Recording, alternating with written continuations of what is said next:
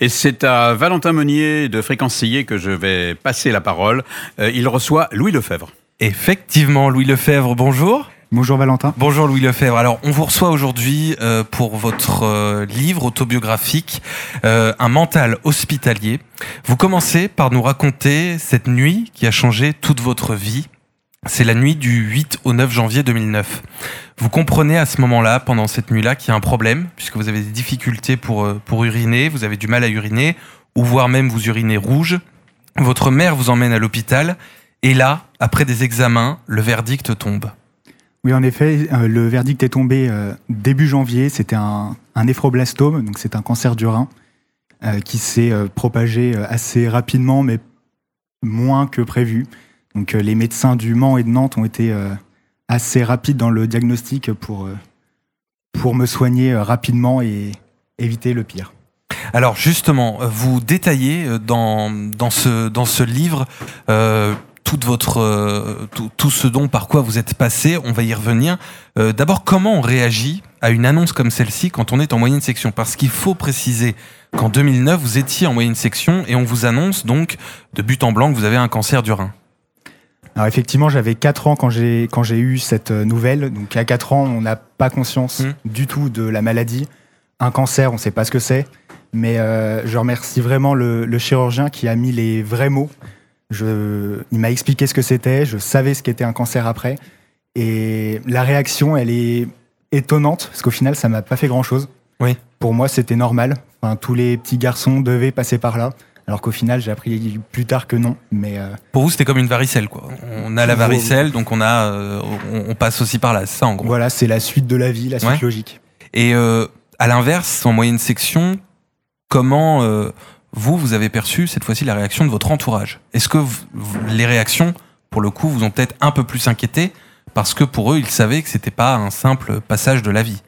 Bah, Justement, je pense que c'est ces réactions-là qui m'ont fait prendre conscience de la gravité de la maladie, même s'ils essayaient d'être euh, très discrets et d'être euh, le plus protecteur possible. Mais bon, même à 4 ans, on arrive à quand même voir les choses et comprendre assez facilement le, problème. Alors, un mental hospitalier, on comprend donc qu'évidemment, vous avez, euh, vous êtes passé, vous avez passé de, longues semaines dans l'univers hospitalier, voire même de longs mois, peut-être, on va y revenir. Vous avez été opéré donc de ce rein qui euh, ne fonctionnait plus. Je crois que c'était le rein droit, c'est ça C'est ça. Le rein droit, donc, il vous a été retiré et vous dites d'ailleurs cette phrase assez drôle. euh, vous, enfin drôle, euh, évidemment, euh, le contexte est compliqué, mais vous dites heureusement qu'on est avec deux reins parce que on en a donc laissé un, donc je peux continuer à vivre.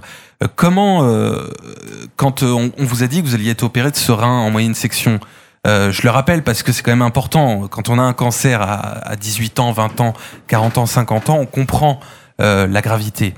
On nous l'explique, on la comprend. Mais en moyenne section, quand on vous dit on va vous retirer un rein, comment vous avez réagi? Bah, encore à ce moment-là, pour moi, tout était normal. C'était Ouais. euh, limite une petite visite de courtoisie euh, au bloc opératoire. Après, au fur et à mesure du temps, il y a eu d'autres passages au bloc qui ont été plus compliqués, psychologiquement surtout. Après, un rang en moins, honnêtement, maintenant, je vois vraiment plus la différence. Donc, euh, le chirurgien était très protecteur et gentil dans ses mots. Il m'a bien rassuré pour euh, justement que tout se passe bien, aussi psychologiquement. Vous disiez il y- avait d'autres opérations qui ont été plus compliquées, lesquelles par exemple? Alors c'était sur une euh, rechute, une sorte de rechute qui n'était pas cancéreux euh, à l'âge de 8 ans, où Mhm. là au final je revivais des choses qui étaient très similaires que ce que, j'avais déjà vécu 4 ans avant. Mais là vous étiez très angoissé pour le coup. Et là pour le coup eu peur de plus mourir. angoissé. La peur de mourir y était Ouais. parce que je, tous les soins étaient euh, identiques à ceux que j'avais déjà eus. Et là la conscience de la mort était déjà un peu plus présente. Je savais ce que c'était et j'avais pas forcément envie de revivre tout ça. Et vous racontez ces douleurs euh, terribles qui vous, qui vous traversent à nouveau. Et donc, comme vous le disiez, euh, effectivement, cette, euh, cette peur pour le coup de mourir parce qu'à 8 ans, quand on a autant de douleurs, euh, on, on se pose la question justement de est-ce qu'on va mourir? C'est oui, c'est complètement ça. Le, les douleurs sont donc c'est des douleurs neuropathiques, donc, Mm. on- qui étaient dues un petit peu au côté psychologique et pas que. Euh, après, justement, c'est ce livre-là qui m'a permis d'atténuer ces douleurs. Donc le côté psychologique, on va dire, est guéri. Donc euh, on va dire que c'est une bonne chose euh, par rapport Déjà à ça. pas mal, on va y revenir. Votre récit, alors, il se poursuit. Donc, vous êtes opéré une première fois en moyenne section, on l'a dit, d'un rein. Vous racontez votre retour à l'hôpital un an plus tard. Et vous dites, je vous cite, l'une des choses qui nous fait le plus peur après la mort, c'est la peur, après euh, la peur de la mort, c'est la peur du jugement et du monde extérieur à l'hôpital. Comment vous avez justement vécu, jeune enfant, cette période du retour à l'hôpital avec euh, le regard évidemment de vos camarades parce que vous n'étiez pas un enfant comme les autres puisque vous avez été un, un enfant qui a traversé l'épreuve du cancer et donc on n'est pas on n'est forcément pas un enfant comme les autres. On est différent. Après, c'est le, le début est très difficile. J'avais pas de cheveux, donc Oui. euh, c'était quelque chose que je pouvais pas cacher. Une casquette, mais bon, ça fait pas non plus trop l'affaire. Euh, c'était difficile. Après, on fait avec, on explique, on, on raconte, on essaye de faire comprendre aux autres qui ont le même âge que nous que c'est pas si différent que ça. Que faut voir le côté positif. Après, c'est surtout les parents qui plus qui font le jugement et les, les enfants répètent. Alors on l'a dit, vous avez vécu cette épreuve en moyenne section puis à l'âge de 8 ans et là vous avez écrit ce livre. Alors la question que je me posais puisqu'on on sait euh, chacun sait euh, les souvenirs qu'on a ou qu'on n'a pas d'ailleurs quand on est en moyenne section, comment vous avez euh, parce que c'est très descriptif, c'est très bien raconté et c'est très descriptif et on se dit euh, on a l'impression que vous l'avez écrit presque pendant ce que vous avez vécu alors qu'en moyenne section évidemment, sauf euh, si vous aviez euh, des, compétences intellectuelles vraiment très développées, c'est impossible d'écrire aussi bien et, d'écrire d'ailleurs tout court en général en moyenne section. Comment vous avez écrit ce livre? Avec vos souvenirs? Avec les souvenirs des autres? Bah, déjà, merci beaucoup. Et c'est un peu mes souvenirs. Après, c'est ce que j'ai dit dans, dans plusieurs euh, interviews. C'est ma vérité à moi. Hmm. C'est transformer de la vérité réelle.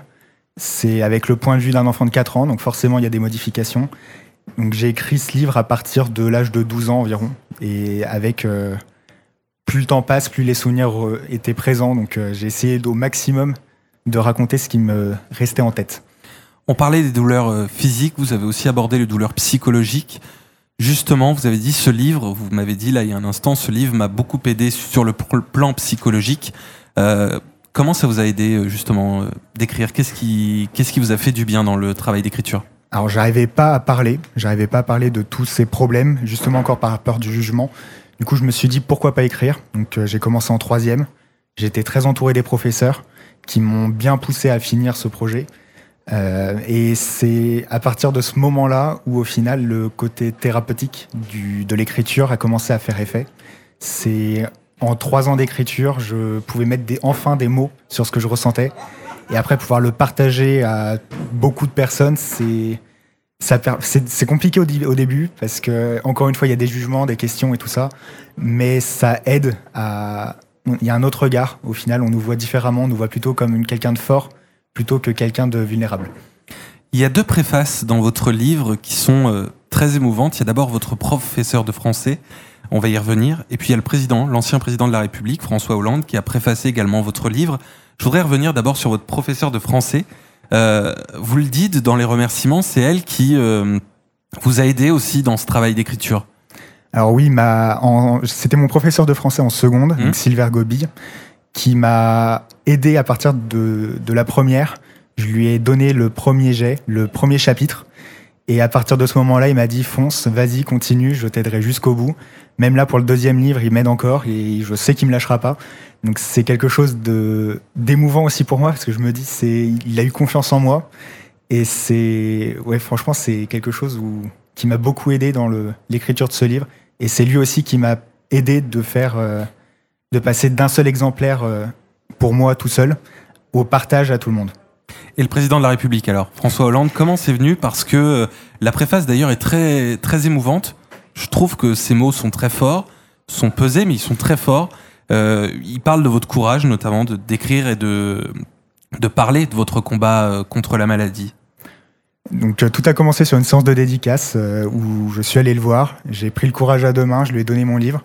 Et au final, deux semaines après, j'ai reçu une lettre, puis une invitation euh, à Paris pour, euh, pour aller le rencontrer. Et c'est là où il m'a euh, où il m'a justement donné son avis, donné ses conseils aussi. Et pourquoi pas aussi m'aider dans un deuxième livre Mmh. avec lui. Mais c'est, je, je pensais pas que ça allait pouvoir aller aussi haut. Oui, alors justement, quand vous l'avez écrit, ce livre, vous pensiez pas euh, que ça allait avoir autant de répercussions, j'imagine. Il devait être juste pour moi. Ouais, c'est ça. Et en fait, finalement, euh, il est beaucoup lu, vous l'avez dit, et euh, il est beaucoup euh, partagé. Une dernière question, puisqu'on parle évidemment de votre santé passée. Comment vous allez aujourd'hui? Je vais très très bien, les douleurs sont plus là, le... Il n'y a plus aucune, aucune partie cancéreuse, il n'y a plus rien. Donc, la vous êtes un, est faite. un, un jeune adulte, puisque vous avez 18 ans, c'est ça C'est ça. 18 ans. Donc vous êtes un jeune adulte en parfaite santé. Voilà, avec euh, quelques, quelques organes en moins, mais Mais, On fait mais avec. voilà, vous faites avec, exactement. Euh, vous me parliez de votre deuxième livre, donc vous avez attiré évidemment euh, l'attention du journaliste que je suis. Il en est où ce deuxième livre? Alors, il sortira en janvier ou septembre 2023. J'ai pas encore la date officielle. Ce sera euh, un livre de témoignages qui regroupera 5 à 10 témoignages de personnes euh, qui, comme moi, ont envie de parler, mais qui n'osent pas forcément le faire. Donc, euh, je les ai accompagnés dans ce, dans ce deuil euh, pour justement évacuer les mots euh, qu'ils ont. Merci beaucoup Louis Lefebvre d'avoir été avec nous. Je rappelle donc votre livre Un mental hospitalier. J'invite toutes les personnes qui nous écoutent à, à lire votre livre qui est non seulement émouvant, mais pas que, qui est aussi très descriptif. Vous racontez très bien votre, votre parcours sans vous apitoyer. Je trouve en tout cas que vous le faites avec dignité. Et c'est un témoignage qui fait euh, beaucoup de bien, donc bravo à vous. Et on vous recevra, euh, je vous le dis, pour votre deuxième livre. Merci beaucoup. Merci beaucoup. Merci Valentin, merci. euh, je n'ai rien à ajouter à, à- à cette conclusion euh, sur ce moment très très intéressant et très important euh, au niveau de l'ensemble des programmes de cette euh, journée, qui est la deuxième euh, pour euh, ce salon du livre. euh, Faites lire prochainement. Nous aurons sur notre antenne Pierre Guénard à cause de son bouquin Zéro gloire. Elle sera avec Delphine de Cartable FN. Claude Brossier nous parlera de la faïence retrouvée. Ce sera avec Bertrand Coudreau. Et puis moi-même, j'aurai le plaisir de recevoir Thierry Dehaye pour é- évoquer la fabrique de Jeanne d'Arc. Voilà ce qui vient dans les prochaines minutes, toujours en direct sur trois radios sartoises, bientôt sur les autres radios, bientôt aussi en podcast. On est partout.